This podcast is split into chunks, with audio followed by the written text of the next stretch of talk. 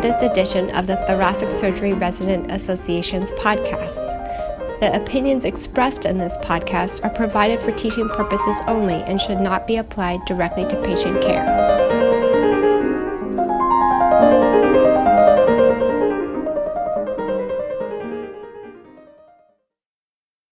Hello, everyone.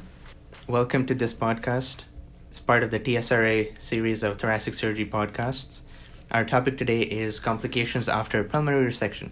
My name is Mujtaba Mubashir. I'm a second year general surgery resident here at the Cleveland Clinic. I'm joined today by Dr. Monisha Sudarshan. She's a staff thoracic surgeon at the Department of Cardiothoracic Surgery at the Cleveland Clinic as well. Thank you, Dr. Sudarshan, for joining us today. Great to be here. We're presenting on complications after pulmonary resection. We had a podcast one year ago on mediastinal staging that was pretty well received, so essentially this is round two. So, patients undergoing lung resection are at a risk of developing pulmonary complications post op, and these complications can be pretty serious. They can lead to significant morbidity and mortality for the patients. And although this has decreased over the last couple of years, the incidence is still pretty high. It can be as high as about 50%. In order to cover this topic of complications after pulmonary resection, we will review a few patient scenarios of some of the most common postoperative complications, their risk factors, prevention, and treatment. In the interest of time, we will be excluding complications after a pneumonectomy, which can potentially be covered in another podcast. So, um, if you're ready, let's begin with our first case. Yes. We have a 45 year old male who's a long term smoker. He has a history of mild COPD and emphysema who underwent a right upper lobectomy for a clinical T2N0 non small cell lung cancer four days ago. He's on the ward, he's overall doing well. However, the right sided chest tube continues to have an air leak, which it actually did immediately coming out of the OR. So, what is the definition of a prolonged air leak? Some people describe this air leak as any air leak that lasts more than 5 to 7 days. However, others argue that any air leak that lengthens a patient's hospital stay should be considered as prolonged. Right. And what uh, do you find are the risk factors for an air leak?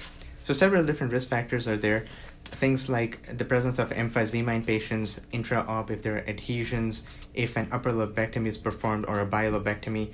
Similarly, if we perform a lobectomy versus other lesser resections, and then several other patient factors such as the use of tobacco, cigarette smoking, if the patients are immunocompromised, if they have diabetes or steroid use, all of these are risk factors that can contribute to an air leak. Okay. And what you find are some intraoperative maneuvers that can be used to minimize or repair air leaks at the index surgery. One of the most important things is performing a leak test in the OR, and how this is done is water is instilled into the thoracic cavity and the lung is inflated, and we observe for air bubbles. The presence of air bubbles is a positive leak test. Okay, so a leak test, like anything, has a limited sensitivity and a specificity. But let's say you do le- do a leak test intraoperatively and you find an air leak coming out of a parenchyma um, that you had recently stapled, whether this is a fissure or the staple line of a wedge resection. So you find there's an air leak coming out at this point. What are some of your options to fixing it? We can address this in multiple different ways. We could either perform a simple suture closure, we could staple this entire portion off as part of a wedge resection if that area is amenable to this. We could also use some local agents such as Progel that essentially adhere onto the lung and can seal an air leak. Okay. And what if there's a leak that is found at the bronchial stump? We could revise the actual bronchial stump, or we could reinforce that area with sutures. We could buttress it with a pericardial fat flap. We could also use a pleural flap or a muscular flap, such as using either the intercostal muscle or any other local muscle. Right. So, leak that is found intraoperatively of bronchial stump definitely needs a revision in some way by some of the techniques that you have mentioned because that can cause serious issues postoperatively, as we will discuss. One important thing is it is not uh, it is important not to leave the operating room with a significant air leak and a large pleural space because the combination of two means that these air leaks are unlikely to seal with conservative management in the postoperative setting and most likely you're going to be back in the operating room. So big air leaks and a large space uh, are bad news. So, what do you want to know more about our patient? Right. To summarize so far, we've had a 45 year old male. He's a long term smoker, has a history of mild COPD and emphysema. We are at post op day 4 from a right lower lobectomy, and now he has a persistent air leak. So, I would like to know more about the clinical status of the patient. I would like to know some more clinical details, such as the severity of the air leak, whether it has changed over the last few days, is the chest tube to suction, what are the x ray findings in terms of is the lung expanded, and then also simple maneuvers like checking if the chest tube is well sealed, is there an opening around the chest tube, or is it snug? Okay, it's good that you check the actual chest tube and if there is a reason for the air leak that has nothing to do with the actual uh, surgical site, but it actually has to do with the connection. So but uh, he's doing overall okay. He's afebrile, he's normotensive, he's not tachycardic. His saturations are more than 95% on room air. He's ambulating the hallways. He has really no complaints except for slight cough. The air leak is a two uh, to three chamber air leak on forced expiratory maneuvers. It is essentially stable since the operation and has shown no improvement. The chest tube is currently on minus 20 centimeters um, of suction because a trial of water seal was done, which immediately resulted in pneumothorax and some subcutaneous air. Uh, you know, you thoroughly check the chest tube connection, whether it's secured, whether the last hole is out. It looks like it's in a good position. You complete the lab work that shows no anemia, no leukocytosis. Um, so, how would you like to approach this case? I would manage this patient conservatively for now, wait another day or two to see if the air leak resolves. Ideally, I would like the chest tube to be on water seal. However, since the lung dropped and we developed a pneumothorax, I would continue to keep it on suction at minus 20. Okay, so now it's postoperative day 7. The patient still feels well, but the cough has increased. The air leak is steady. Once again, uh, the, you have tried doing uh, trials of water seal, and every time the lung drops with, pneum- uh, with subcutaneous air and a moderate pneumothorax. Uh, the white count has slightly bumped up. Um, what is your differential for this problem, and what's your plan now? So essentially, there's no progress on the existing air leak. At this point, I'm thinking of a bronchial fistula. I could also be thinking of a parenchymal staple line leak or an unrecognized parenchymal injury. I would be thinking about taking this patient to the OR for a bronchoscopy, VATS, exploration, and possible thoracotomy. So, what is a bronchopleural fistula, and what are the risk factors for such a fistula after a lobectomy? A bronchopleural fistula is defined as a communication between a lobar or a segmental pulmonary bronchus and the pleural space. This is in contrast to an air leak, which is an alveolar pleural fistula. This is something that is quite rare, however. It occurs about 1% of the time after lobectomy and about 0.3% of the time after segmentectomy. So, coming back to your question about risk factors, the risk factors are pretty similar to risk factors for an air leak. However, there's uh, infectious etiology, uh, preoperative radiation, the type of procedure, for example, if they underwent a right sided pneumonectomy, makes them more likely to have a BPF. If patients are immunocompromised, if they have diabetes, if they're on steroids, and then, in addition, if patients have a long bronchial stump or if the arterial supply to the bronchus is injured, so it predisposes them to developing this fistula. So, indeed, a bronchopleural fistula is quite rare after a lobectomy, especially for cancer. And as you mentioned, bronchopleural fistulas can develop more often in the setting of an infectious etiology for which a lobectomy had to be done. Um, so, this is not the case in our scenario. This was a cancer patient. You are in the operating room, the patient is now under GA. You do the bronchoscopy, you find the stump is quite well opposed and healing. It is very short, and there is no bubbles at the staple line.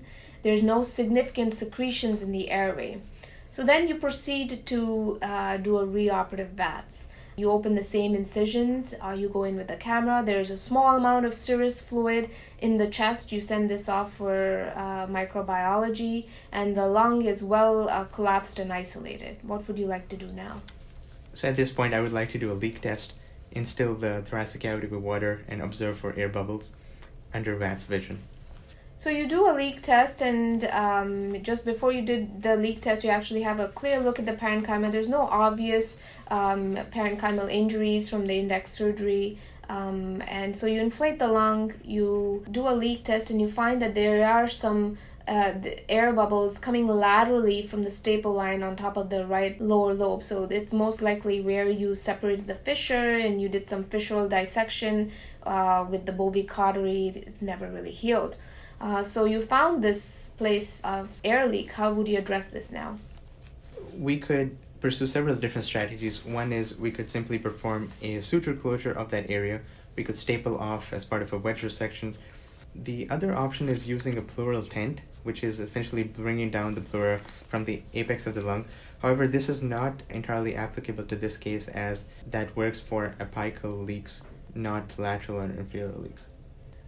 Okay, so the leak that you're dealing with is quite lateral, it's quite apical, it's very amenable to uh, stapling it off. So you use an endo GIA, you use a, a 45 load purple stapler, and you're able to staple this off quite well. There's no issues. Uh, suture closure is used with caution because sometimes even just putting a suture in the lung can cause an air leak. So it's used uh, um, with good clinical experience in places where you can't uh, staple off uh, a lung injury or previous staple line. A pleural tent, as you mentioned, is a very uh, excellent resource to have, especially if you have an air leak in the apex with a pleural space, uh, because you can essentially bring down the apical pleura right onto the lung. Therefore, that's the name of tent. But as you mentioned, it's bringing down the apical pleura. So this doesn't really work for inferior leaks or times where you have a uh, space above the diaphragm. Those things you might want to consider pneumoperitoneum or doing a diaphragmatic temporary paralysis by injection of uh, local anesthetic. So, anyways, in this case, you staple the leak off, you leave a 28 French chest tube, you come out of the OR, there's no air leak, the chest x ray uh, shows a very well expanded lung. So, how would you manage this post operatively? I would try to water seal the chest tube as long as pneumothorax does not develop or increase and if the respiratory function remains uncompromised. After this, I would try to water seal the chest tube at midnight starting the day of surgery. Next morning, if there's no air leak on the chest tube, if the chest x ray looks good in terms of lung expansion, and if the chest tube drainage is less than about 300 or 350 cc's, I would uh, potentially remove the chest tube on post op day one. Great. So we discussed some intraoperative uh, approaches to air leak. What are some non-operative approaches? There are several different methods, and these differ according to institutional practices. If an air leak is small and the lung is expanded, we could potentially transition a patient to a one-way Heimlich valve, and the patient could be discharged with a chest tube. Once the air leak is sealed, and this is confirmed in the outpatient clinic, the chest tube could be removed. The disadvantages of this technique is the risk of empyema and it's also pretty uncomfortable for the patient. Other techniques include doxycycline pleurodesis. What this involves is insertion of doxycycline into the chest tube and chemical pleurodesis. This is something that can also help with an air leak. Blood patches is another method that have had some effectiveness on smaller air leaks. How this is done is 100 cc's of the patient's own blood is inserted into the chest tube once the blood clots on the inside, it can seal the leak. Other lesser pursued options are endobronchial valves. This is something that's performed by intervention pulmonology. Okay, great. Uh, in fact, air leaks rarely require operative management. So, in this particular scenario, the patient's chest tube uh, was removed the next day. He did well and was dismissed home later that evening. So let's proceed to our next case. You perform an uneventful robotic right upper lobectomy in a 69 year old female with a clinical T2N0 non small cell lung cancer. The right upper lobectomy proceeds uneventfully, and you also complete a lymphadenectomy when she has pretty bulky lymph nodes, station 7, station 9, station 4. Uh, they look benign but bulky. On postoperative day 1, the chest tube drains 400 cc's of serous fluid. On postoperative day 2, it drains 600 cc's of now cloudy, milky liquid. The patient otherwise feels well with normal vital signs. What is your approach and differential? Given the history of extensive lymphadenopathy and extensive dissection, my top differential is a chylothorax. Other possible differentials is as an empyema. This is less likely given the normal white cell count and vitals. I would also perform a chest x ray to ensure that there is no undrained collection and send for triglycerides and chylomicrons after performing a thoracocentesis and empirically place the patient on TPN and keep him NPO for a few days. Okay, so you don't need to do a thoracentesis the patient has a chest tube, so you send the liquids off. What are the cutoff values for diagnosis of a chylothorax? Triglycerides more than 110 milligrams per deciliter or the presence of any chylomicrons is diagnostic. Okay, uh, that's correct. So the patient's output drops during the six days of NPO-TPN to almost nothing. What would you like to do next? We could start the patient on a low fat diet and progress this gradually and observe the chest tube to make sure it remains low and the color remains clear. Okay, so you start on a low fat diet, which uh, you restrict to less than 10 grams of fat per day. Tell me, what are the dangers of a high volume chylothorax? One of the biggest things is volume depletion, electrolyte imbalances, and fluid shifts, and also malnutrition from prolonged chylothorax. Correct. So, th- this is a very serious condition that needs to be addressed early to prevent all the aforementioned uh, morbidity. So, in a case when the patient's output does not decrease with NPO-TPN or there's recurrent chylothorax, what are your options? We could pursue surgical exploration, which involves ligation of the thoracic duct. We could also pursue pleurodesis. Other options are interventions such as lymphangiogram with embolization. We could also continue the NPO-TPN trial and add adjuncts such as octreotide. Yeah. Just to mention, uh, adjuncts such as octreotide have very limited utility in such cases. So, indeed, if the chest tube output remains high despite a trial of NPO-TPN, more aggressive measures to control the chylothorax need to be considered. Um, in this case, the patient's chylothorax most likely resulted from the lymphadenectomy. Uh, the patient's output decreased with NPO-TPN, the chest X-ray was clear of retained fluid. You transitioned her to a low-fat diet. Her chest tube output was minimal, so she, it was removed on postoperative day 10. She was sent home. You advanced her diet as an outpatient, and she did well. Uh, you mentioned surgical ligation. What are the three landmarks for arm block proximal surgical ligation of the chyle duct? So we approach the chest on the right side.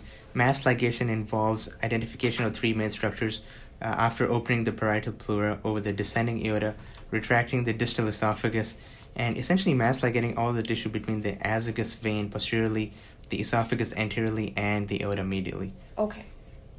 Great. So you are called urgently to the post anesthesia care unit or the recovery room. Um, there's a recent VATS left upper lobectomy patient that has dumped more than 300 cc's of bloody drainage from her chest tube. How do you evaluate this patient?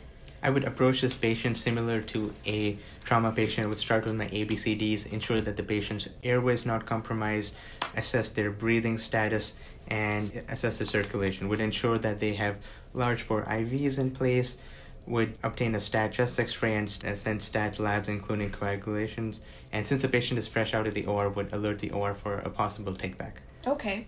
So she's tachycardic at 110. However, she's normal normotensive. She's alert, oriented, and talking with you. Um, a stat uh, CBC comes back. Hemoglobin has dropped 2 grams from the preoperative result. Coags are normal. The chest x ray shows a moderate retained clot. And in the last, uh, last half an hour while you were doing all these uh, workup, her chest x-rays actually so, slowed down significantly and drained less than 10 cc's in the uh, past hour. So what do you want to do? In light of the retained clot and the fact that the chest tube output has slowed down, I am pretty worried about a chest tube blockage. In order to deal with this clot and stop the bleeding, I would want to take the patient back to the OR. Okay, that sounds reasonable. What is your approach in the operating room? I would uh, want to get the patient under general anesthesia as fast and safely as possible. Make sure that we have excellent IV access, blood products are available. Also, I would request a single lumen endotracheal tube with a blocker for isolation. If this patient continues to be hemodynamically stable in the OR, I would plan for a redo VATS. If the patient was unstable, I would perform a thoracotomy. Essentially, in either scenario, would assess for bleeding intra-op. I would irrigate and then systematically look for different sites of bleeding. Potential sites of bleeding are the underside of the ports, the intercostal bundles where the intercostal nerve blocks were inserted, the actual staple line itself, pulmonary artery stumps, other venous stumps, the lymphadenectomy sites, and also the inferior pulmonary ligament. Okay, um, it's good that you do a systematic look. As you mentioned, she's stable, she's tachycardic but adequately resuscitated. So you're able to redo a VATS. There's actually 1.5 liters of clot inside. You're able to irrigate and have a look. And you find a pumping bronchial artery at the site of station 7 or the subcarinal node uh, resection. So, what would you like to do for this? I would like to isolate and clip it and minimize cautery in this airway region. Okay, that's good. So you you manage to find it and clip it, and it stops.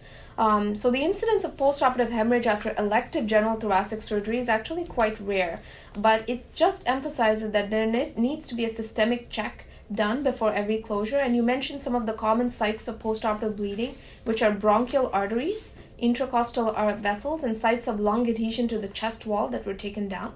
The lymph node stations really need to be carefully evaluated, especially the subcarinal region, because there's often a large bronchiole that feeds this uh, region, and it's more challenging to visualize this region on the left side uh, such as in this uh, scenario. Excessive cauterization, as you pointed out, should be avoided in this site, but also in other sites such as the AP window or station 5 and 6 because you could potentially damage the recurrent laryngeal nerve. And then it's always good habit to reevaluate all staple lines and divided bronchi and all vascular stumps before leaving the OR. So let's move on to our other case. You're called in the middle of the night for a 65 year old female who underwent a left upper lobectomy. She's found in atrial fibrillation with rates of 120. Uh, she's postoperative day two. She's otherwise normotensive and largely asymptomatic. How common is atrial fibrillation after pulmonary resection? AFib is one of the most common complications after pulmonary resection. It ranges anywhere from 12% to 30% post op. The peak onset is generally on post op day 2. And what are some common risk factors? Risk factors include advanced age, especially for people more than 70 years old, depends on the type of lung resected, if they have a history of congestive heart failure, previous cardiac arrhythmias, if they've received intra blood transfusion, and also if they're if they're male.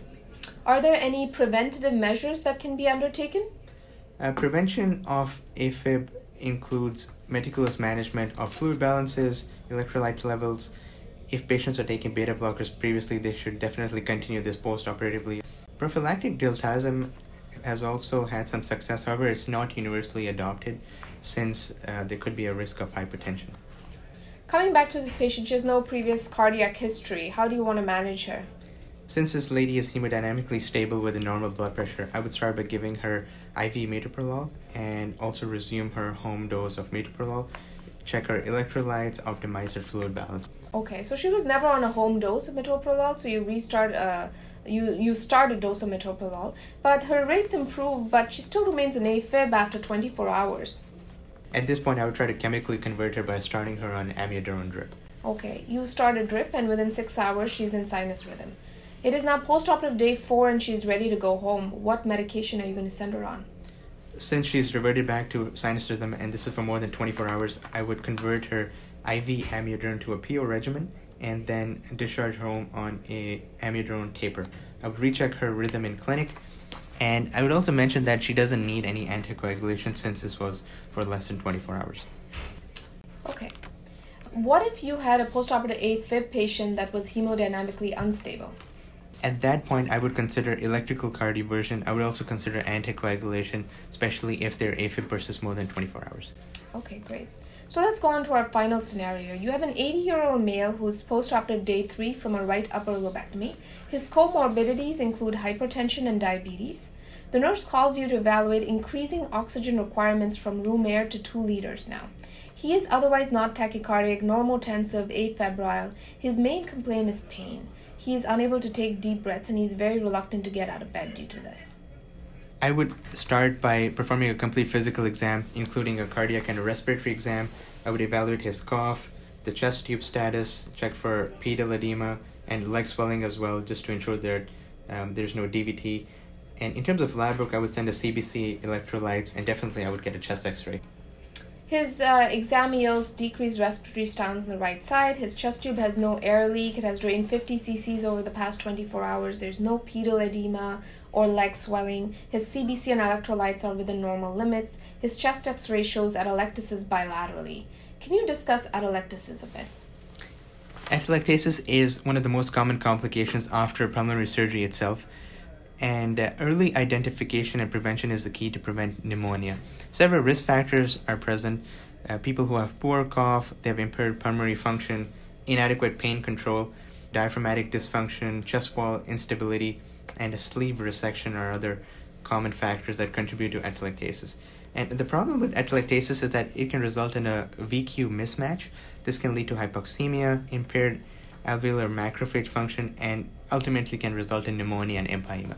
So what would what would you like to do in this patient? In this scenario, I would definitely optimize the patient's pain control.